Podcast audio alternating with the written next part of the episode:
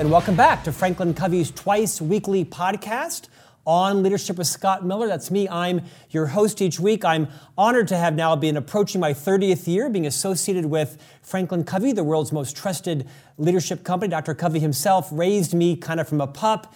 Although he passed 10 years ago, he would be so proud of not just the Franklin Covey company and our impact in the world, but that we're now in our sixth year and our 300 plus episode of Shining What is a very bright spotlight and platform for our podcast, not just on our own internal thought leaders, but on people that we think also have a narrative to add to the story. One of Dr. Covey's key principles was to not have a scarce mindset, but to have an abundance mindset. And sometimes that means friending the competition. Today, our guest is Jennifer McCollum. She is the CEO of Linkage, a well known global leadership development company, much like Franklin Covey. It is now a SHRM owned company.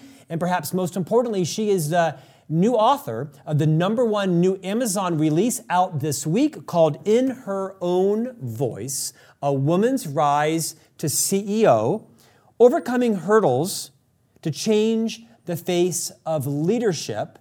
Jennifer McCollum, welcome to On Leadership. Thank you, Scott. It's a pleasure to be here. Jennifer, you and I have been friends for many years. We've been in the same industry for a variety of decades. We both have a unifying passion around becoming better leaders ourselves, but also taking research and best practices and tools and processes to build and develop leaders. Before we talk about your own journey to the C suite, Let's talk a little bit about who Linkage is and remind people who SHRM is, what the association there. Take a few minutes at my invitation and introduce everybody to Linkage.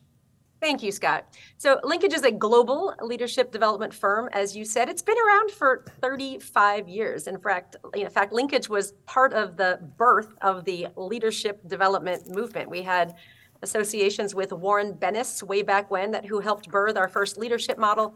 And it's gone through many twists and turns over the 35 years. I have had the privilege of running the company as CEO for the last 5 years. And in that 5 year transformation we really started to narrow the focus of linkage into the areas where we believed we had a unique perspective based on a broad set of data to solve a couple big problems in organizations. One was related to the advancement of women and how to accelerate gender equity in leadership. And the second was related to the role of inclusion in leadership effectiveness. We have a whole body of work on the role of inclusive leadership behaviors in driving effective leadership.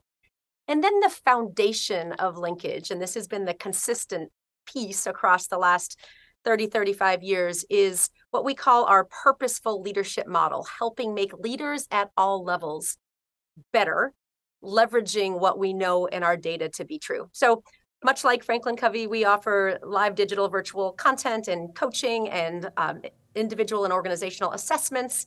And we have the world's longest standing and largest women in leadership conference. And that happens once a year a year ago we were bought by SHRM, and that's just the the end of that story was transforming, taking the company to market as the CEO, and we are now one year into our integration as a SHRM company. Jen, I mentioned in my opening this is our sixth year of this podcast, and we've interviewed everyone. you can see the set behind me, whether it's Arianna Huffington or Deepak Chopra or famous basketball players, NBA players, people that have survived tragedies and and lived to tell about it. And this isn't a book review podcast, but most of our guests have a book. Uh, increasingly, as of late, I've been interviewing CEOs. Last week, we aired an episode with Ed Bastian, the CEO of uh, Delta Airlines. We recently interviewed the CEO of Hello Sunshine, the Reese Witherspoon content company that just sold for almost a billion dollars. And the reason I wanted to interview you is because you're unusual in a positive way in that you have a foot in both kind of camps. You are the CEO of a company, you're an operator, you're a visionary, you're an executive, but you're also a thought leader. You speak around the world on topics of leadership, mainly aimed at women in leadership. You're the author of this new book, In Her Own Voice. And I'd love today, today to kind of dive into some of the insights in the book. So I've, I've, of course, read the book. I have some questions that I think are interesting. And I want to start with your association with Magic Johnson. You mentioned you host uh, the world's largest women in leadership conference called WIL, W I L. It's in October in the fall every year. And, and I believe one of the conferences, Magic Johnson was one of your keynoters, and you were either doing a fireside chat or something. And you, you write in the book a fascinating series of questions that were asked of him and his answers. I'm going to ask them and answer them, and I want you to actually then debrief them for our listeners and viewers. As you were introducing Magic Johnson on stage and peppering him with questions, you asked him three questions. I believe it was you. Um, now, this is Magic Johnson, right? One of the most iconic, not just uh, ath- athletes in the world, but an entrepreneur, a guy that's focused on urban leadership and philanthropy and and had a remarkable career post athletics. You ask him, Did you ever want something but were too afraid to ask? And he answered, No. And then the question was, Did you ever ask for something and not get it? His answer was, Not really. And then you followed up with the question, Did you ever walk away if you were denied? His answer was, No again. And I thought it was such an interesting opening to your book because you do draw a, a parallel, some corollaries between how men and how women operate. We'll get deep into that in a few minutes here. What do you want the world to know about the insights teased out of this conversation with Magic Johnson? So, the reason we brought Magic Johnson to our Women in Leadership stage is because he is a fierce advocate for women. He has many senior executive women on his teams. He invests in women owned businesses. He owns a women's basketball team. And we thought he had something to teach us uh, around being bold. And we call it in, in our in our language around advancing women leaders. One of the biggest hurdles women face is actually making the ask, asking for something we really want, as opposed to that watered down version of what we think we deserve or what we think we will actually get. So we brought Magic Johnson to demonstrate how to do this. The challenge was Magic Johnson was delivering that message to us through his own lens as a man. And as he was talking about uh, being bold, making ass, not turning away, coming back if he was denied again and again, it was very quickly evident the women actually were laughing because we just couldn't see ourselves in Magic Johnson or in his story. And the reason I open with that story is because it helps immediately build awareness that while all of us across the spectrum of gender certainly face hurdles in our leadership, as women advance in leadership, the hurdles we face, the challenges we face are unique and in many times higher so if you were to ask a woman, have you ever backed down if you were denied? Every woman would say, absolutely. I retreat. Um, men will tend to come back again and again. So the reason I like that story is because it nicely introduces an example of the hurdles that women face, and magic didn't. Well, I also enjoyed the story because I could relate to it, right? I, I, have that sort of bold personality. I've not thought of it as unique to my gender. You've proven in the book through your research and your expertise that it is often related to your gender. We'll talk more about that. I, I want to set some context. You open the book and you talk about the types of biases that we all face the types of biases that we're all guilty of, or actually sometimes use for survival or for shortcuts. All, not all bias is bad, by the way. We know that is true also. But you, you identify one that is, I want, I think is worthy of contextualization. You call it externalized bias. Would you riff on that for a few minutes? We make a very clear distinction in the book about external bias. These are real biases that exist out there that, that we don't necessarily, certainly not individually, have the potential to change. And we distinguish that from internalized bias, which I'll get to in a moment. External bias is is real. It's research. To your point it's not always bad. When it comes to gender bias here's a couple of examples. So pay inequity is a very well researched bias whereby after the age of about 40 uh, white women will tend to be about half a million dollars short of similar roles held by men uh, black women will be about $800,000 and Latin women up to 1.4 million. So that's a real, you know, pay inequity bias. Other biases are things like similarity bias. All of us tend to promote and support and develop people who look like us. And then another one is, uh, for example, the promotion bias is women tend to get higher performance scores, men tend to get higher potential scores. Oftentimes, promotion is based on your potential scores, which are a little bit more subjective, and we end up with more men in more senior levels of power. That's all external bias. So let me know if you want to talk about internal bias. Please finish off. Internal bias then is how we, and I use this in the context of women, have observed and experienced these external bias from childhood.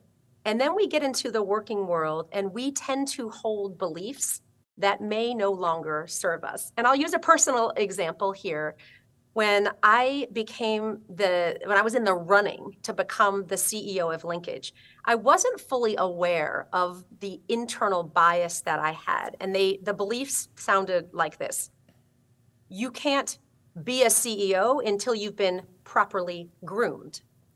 Uh, you can't be a good mom if you have a big job that's going to require you to be kind of a deferential deferential leader, differential leader as a CEO as opposed to my other big jobs as a GM in publicly traded companies.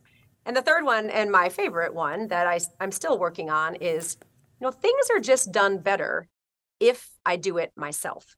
So these are beliefs that we will hold that will prevent us from either taking action or from achieving our leadership aspirations. Those are the types of biases we work on in our work with all leaders, but specifically women leaders in this context. Jen, to clarify from me, your book is not a rant. Your book is not a diatribe on what is wrong. And uh, your, your book actually is very inspirational and positive around what is true, what is factually true, and how do we improve that for women and for men and by women and by men. What I found interesting is you have a, a, chart in the book that talks about gender stereotypes that create no-win situation for women leaders. Will you talk a little bit about what the research says around when men take charge versus when women take charge and how are they liked but disliked? Because I think it's indisputable. I have probably countless examples of when I've seen that happen for me or against someone else but I think it's a good uh, groundwork to lay for the rest of our conversation.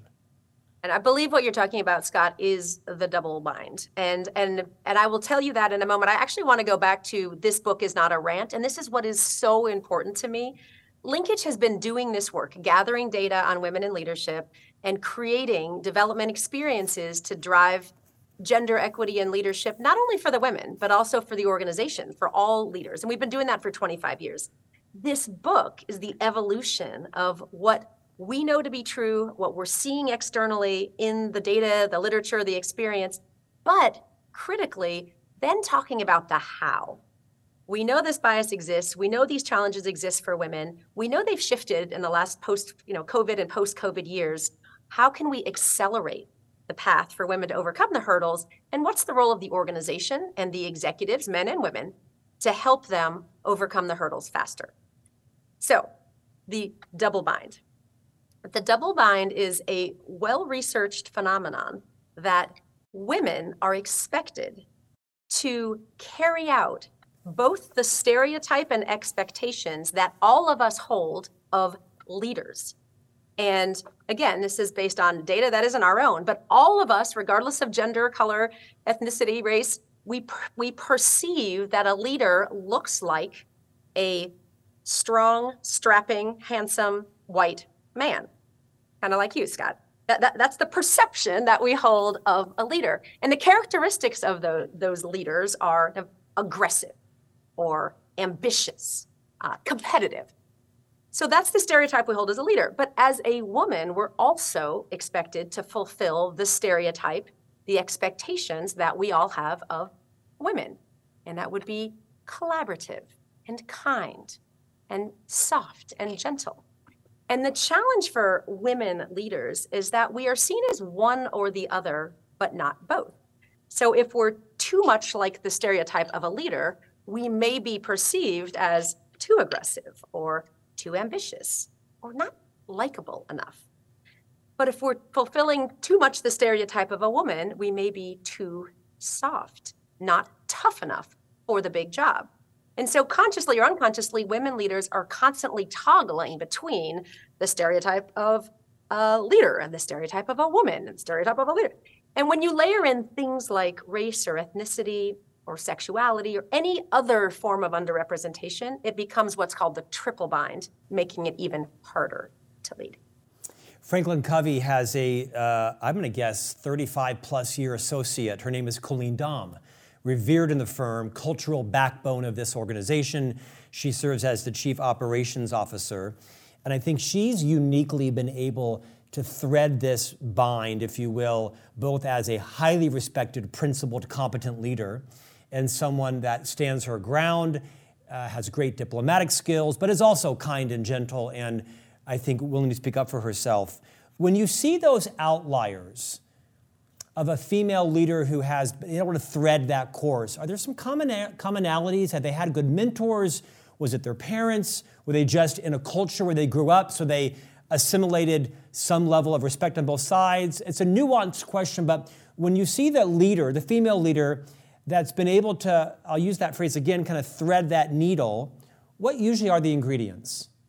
So I would say experiences in a culture, perhaps like you have it, Franklin Covey, that allows them to be more fully authentic, yes. to embrace their characteristics that are, you know, potentially more naturally female. I hate to, to paint gender stereotypes. And so for me, I'll use my example. There have been environments where I feel like I can bring both sides of that, both the kind of the fierce, strong, competitive side of me, as well as the kind, authentic, empathetic, soft side of me.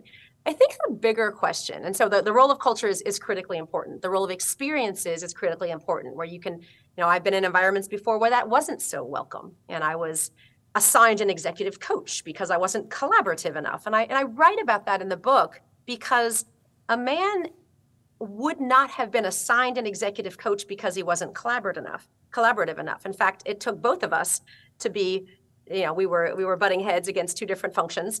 Um, but i was the one assigned the executive coach. So those types of examples um, are important to know what's the environment that we're creating. But here's the other thing. Why is it that men aren't encouraged to offer that soft empathetic vulnerable authentic side of themselves right? All of us need to be operating at the appropriate times with that you know the stereotypes of both. And the and the story i tell in the book if you'll just humor me for a moment i was accused way back in my you know mid 20s in one of my first managerial roles at the coca-cola company i was accused by an outside partner of being a cupcake with a razor blade inside and that's the perfect articulation of the double bind, that soft, sweet exterior and that hard biting, com- you know, competitive, ambitious interior.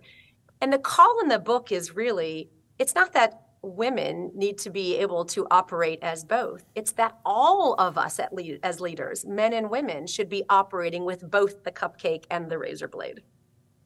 Jen, I think what I like most about your book is it's a magnet, meaning I didn't feel backed into a corner, to quote you as a white male, powerful, I think you said strong and handsome leader. I did not, thank you, I did not feel at all shamed or backed into a corner. I felt you were drawing me in and inspiring me, making it really introspective. Where have I done this well? What could I do better? And I also like the fact that your politics don't come out in the book at all. You share a great story about the analysis of the US vice presidential debate a couple of years ago. And I'm going to invite you in a non political way, because I don't even know your politics. They don't come out, I don't care.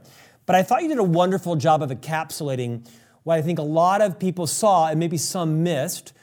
Would you rewind, I don't know, what it would be like almost five years ago now, four years ago, and talk about the insights that came out of the then vice presidential debate with then Vice President Mike Pence, and then I believe U.S. Senator Kamala Harris, now the U.S. Vice President. Talk about what happened and what we can draw from that.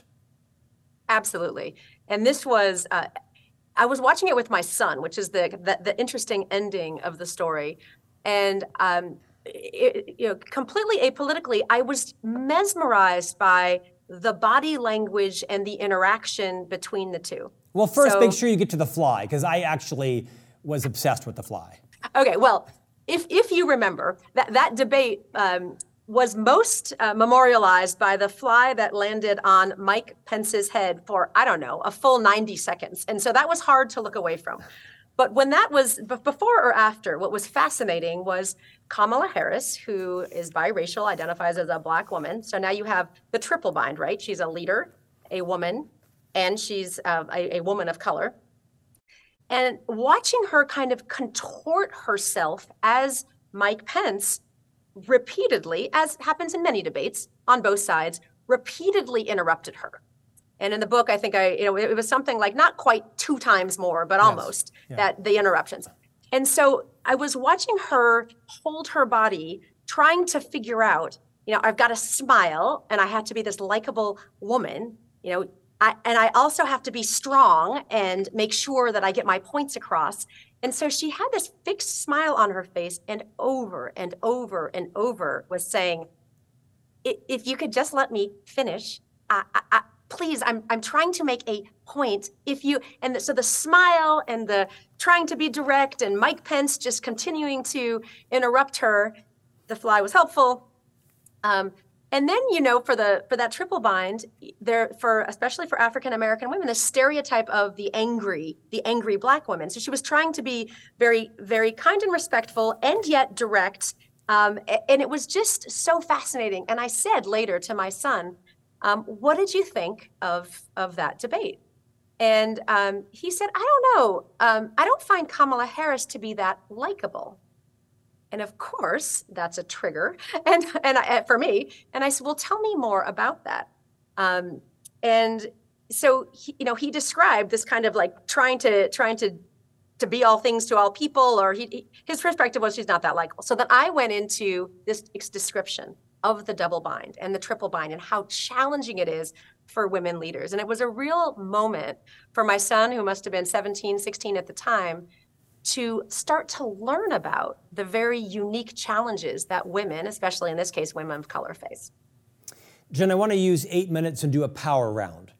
And I want to talk about what are um, loosely the eight hurdles that women face, not only women, men face these as well. I can identify with some of them. And I'm going to pitch them to you from your book, and I want you to give me one minute on each of them. Uh, the first hurdle our overarching hurdle that women face toward advancement you call the inner critic.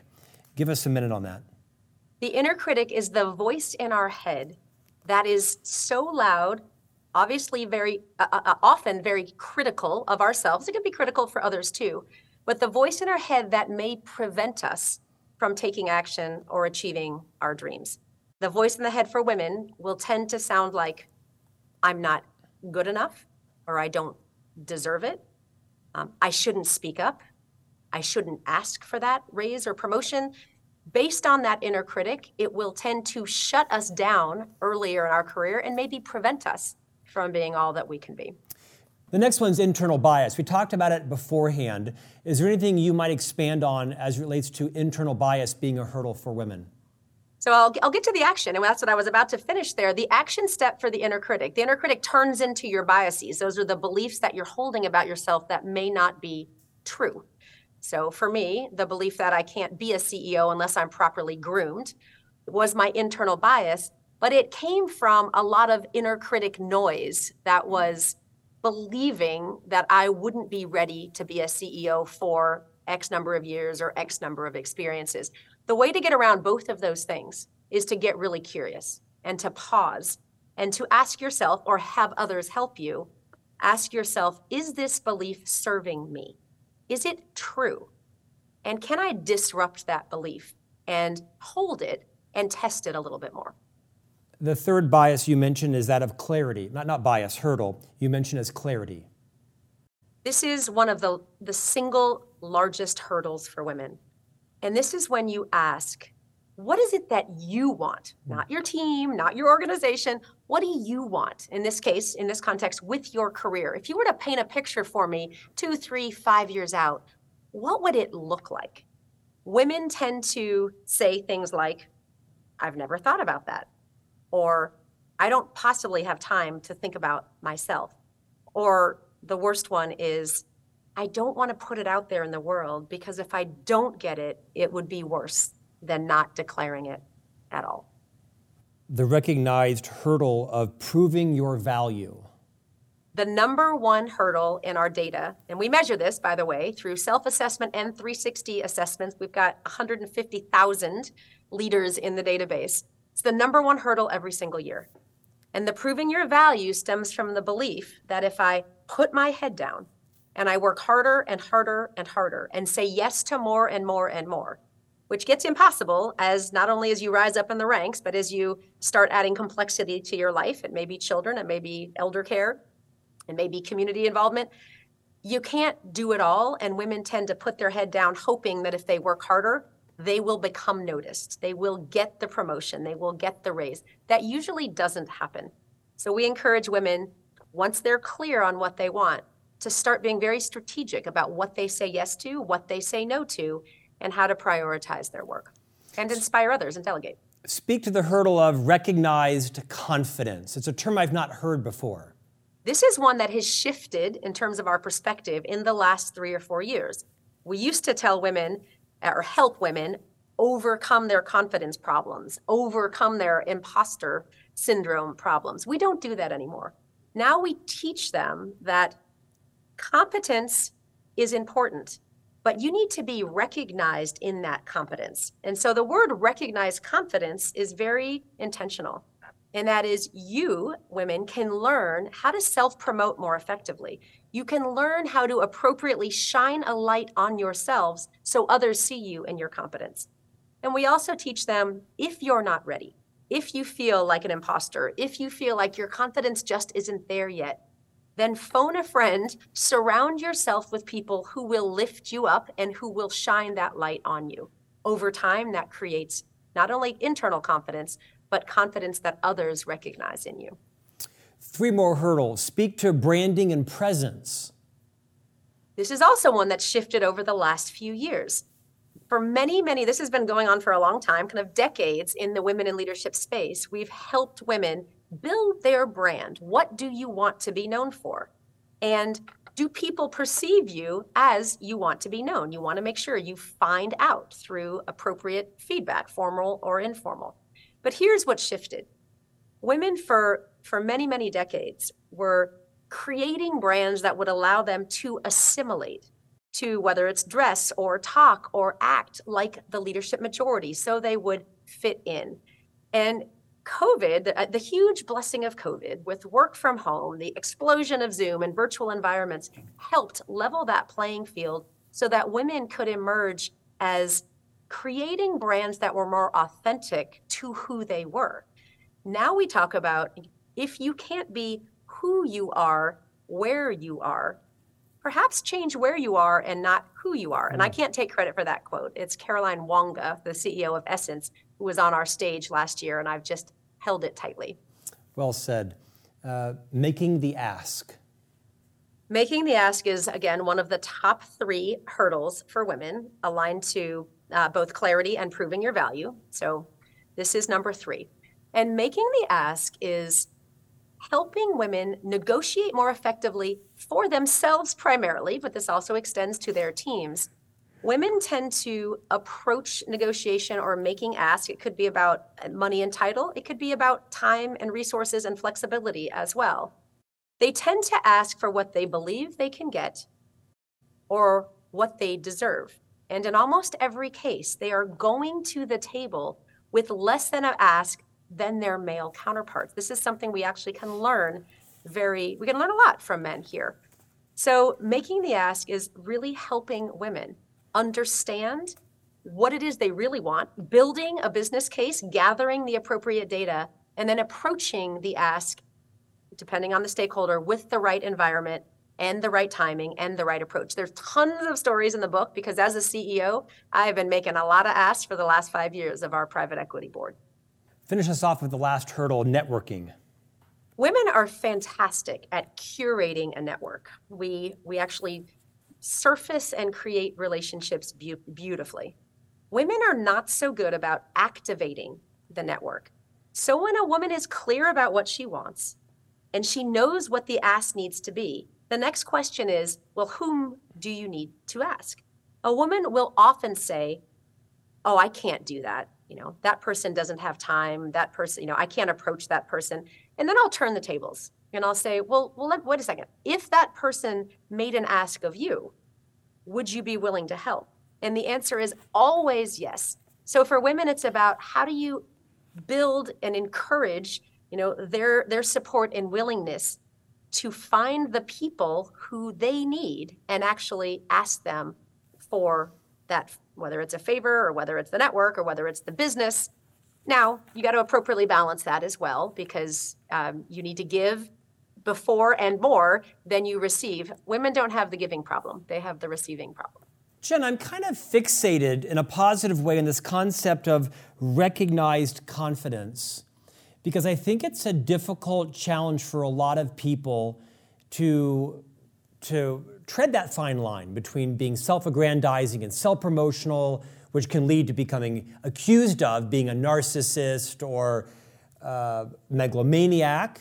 And then, the, of course, the opposite end of the continuum is someone that retreats and, and has a victim paradigm and wonders why they're now a martyr, you name it. You share a great passage in the book, and I want to read it and then I'm going to ask you to talk about how do all of us thread this needle. You say, I love the example of Melissa Turk, a product manager on our linkage team who joined us a few months before our all company offsite in 2022. Due to the COVID 19 pandemic, we hadn't been together in person for 28 months. So we wanted to integrate some icebreakers and team building exercises throughout the agenda. Melissa volunteered to help and told her boss, quote, I'd love to help. I'm very good at creating innovative team exercises and have led really well received openers in the past, end quote. That was a straightforward self promotion, but it got the executive team's attention and made us comfortable she could get the job done.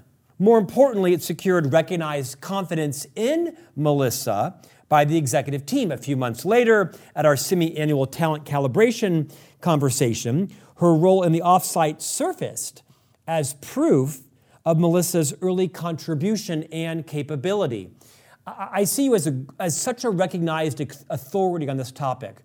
Men, women alike, remind us what you see as best practices to model recognized confidence without going too far in one direction, calibrated obviously for the culture all of us are in. Some cultures punish self promotion, some reward it, some don't even think about it. Give us a couple of minutes about how each of us might be a little more thoughtful on what's the right balance for us. I want to I want to actually start out by saying that when women self promote, it tends to be in the context of their teams. And eh, you know, look, in in the kind of inclusion era that we're in, I love the deference. And men and women all do this. It's not about me, it's actually about the team. The challenge is you want to make sure this gets back to branding as, and presence as well. You want to make sure that you are recognized with the skills that you either want to continue to develop or you want to be known for for your next role. So the first thing I say is look, when you're looking at self promotion, Make sure that you are promoting appropriately. We'll talk about that in a moment. Align to the areas that you want to be well known for. That's what I love about the Melissa story. And this again, Melissa is a mid manager in our organization. This can happen at any level in the organization, where she really carefully ensured that we were aware of her strength, of her superpower at the appropriate moment. So we put her in a role to shine.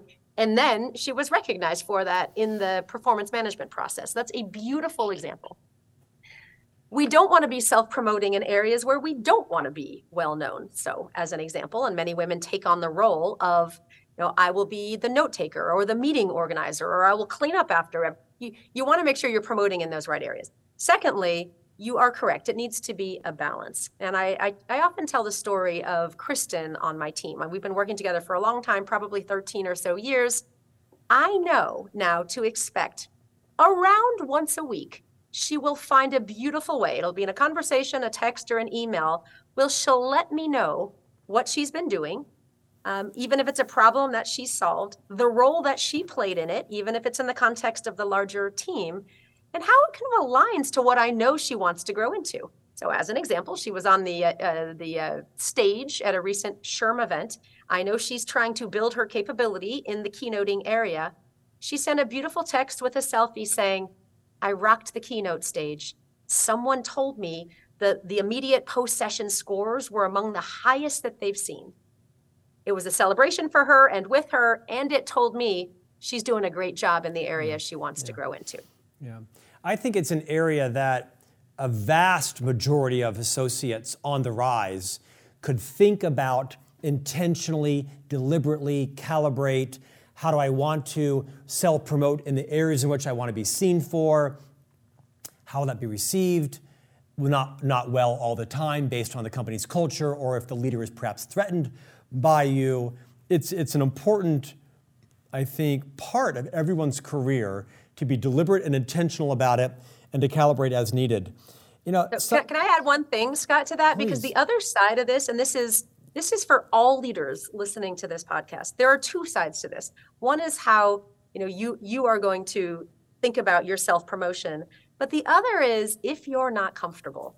You know, maybe you're new, maybe it's not quite the right culture, and you're concerned about how you're going to be perceived. Maybe you're not ready uh, because you don't see it in yourself the role that all of us can play around those those those workers or leaders at any level to help shine a light on them. And I'll give you an example from my own life just a week ago. Now, I was doing a, a book launch event and I was doing it with my peer, George. And, you know, so, someone came up to George that, that they knew, and George turned around and introduced me and said, You need to meet Jennifer. She is such an exceptional and inspiring business leader. And again, for this, you know, potential client, you know, in the context that we were in, that was a perfect example of someone shining a light on me. I wasn't going to say that about myself, obviously, even if I did agree with it. Um, so that's an example. How do we shine a light on others? Well, I think you do that in the book. Uh, as I finished the book, I read the acknowledgments and I counted them up, and I think there was 35 people that you call out, most of them with a full paragraph. What was their role in lifting you? What was their role in coaching you? What was their role in persevering by your side?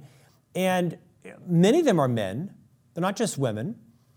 Uh, is there a particular man in your professional life, a male, that has become a model for you? Dr. Covey used to always say, be a light, not a judge, be a model, not a critic. Is there someone that you've seen because I hope this book is read by men as much as women. Your book is going to crush it. You can see this book has a long tail to it. It's already a number one bestseller on Amazon. Is there a male in your life that's acted as a mentor, a champion, an ally, a coach, a sponsor?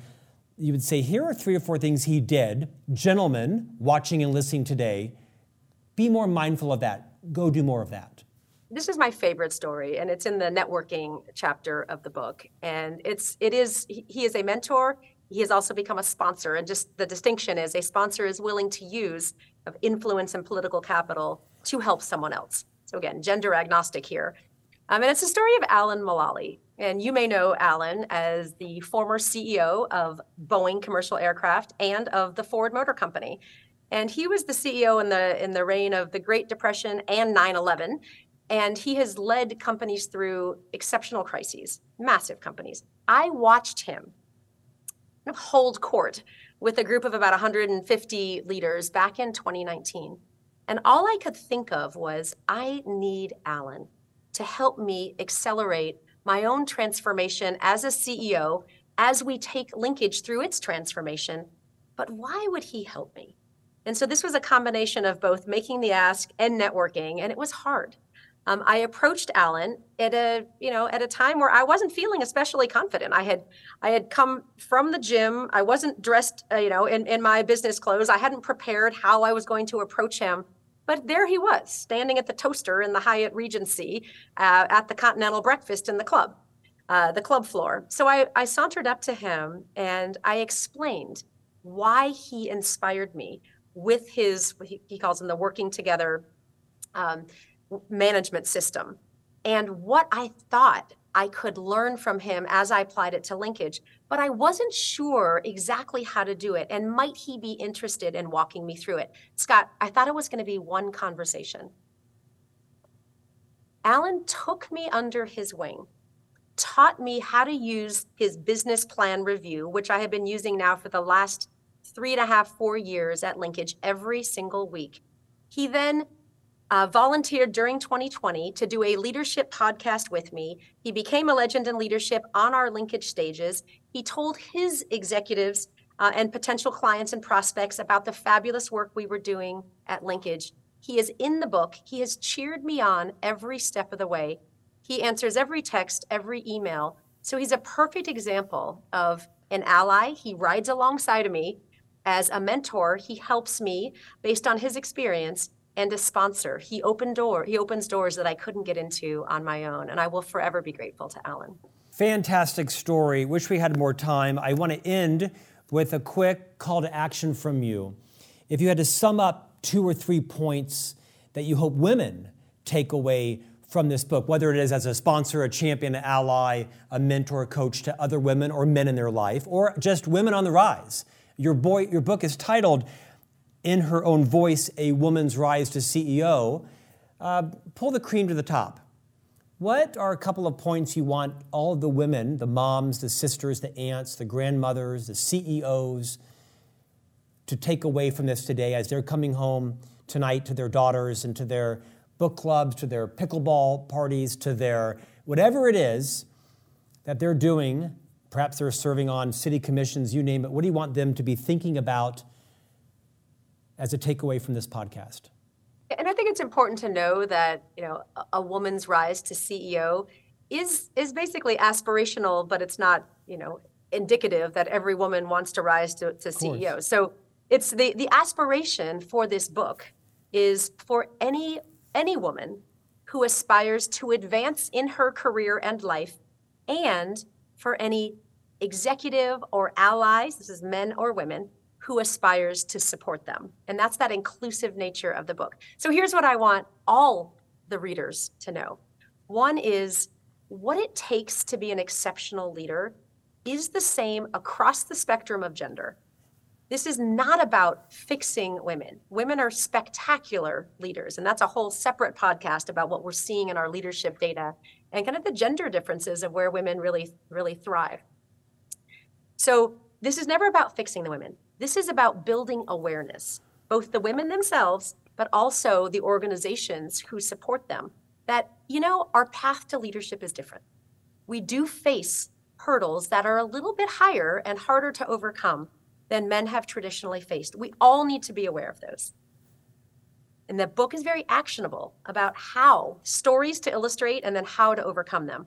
But then there's this last piece, and that is important for all men, women at all levels is we need to seek out organizations where we can thrive. Look at the culture, look at the talent system, look at the executives, their commitment and their action. Um, look at the development. And we need to be a lot more selective about uh, choosing to spend our time and our life at organizations where we can be celebrated and not tolerated. Jennifer McCollum, CEO of Linkage, a SHRM company. Your new best selling book released just this week called In Her Own Voice A Woman's Rise to CEO Overcoming Hurdles to Change the Face of Leadership. Well earned success. Congrats. I know you are speaking around the world, and I'm sure companies will be clamoring to reach out for counsel and coaching and keynotes as well. Best of success to you on what I no doubt is going to be an amazing year plus ahead of you as your book sweeps organizations by a storm. Thanks for joining us today. Thank you, Scott. And we'll see you back here next week for a new conversation on leadership.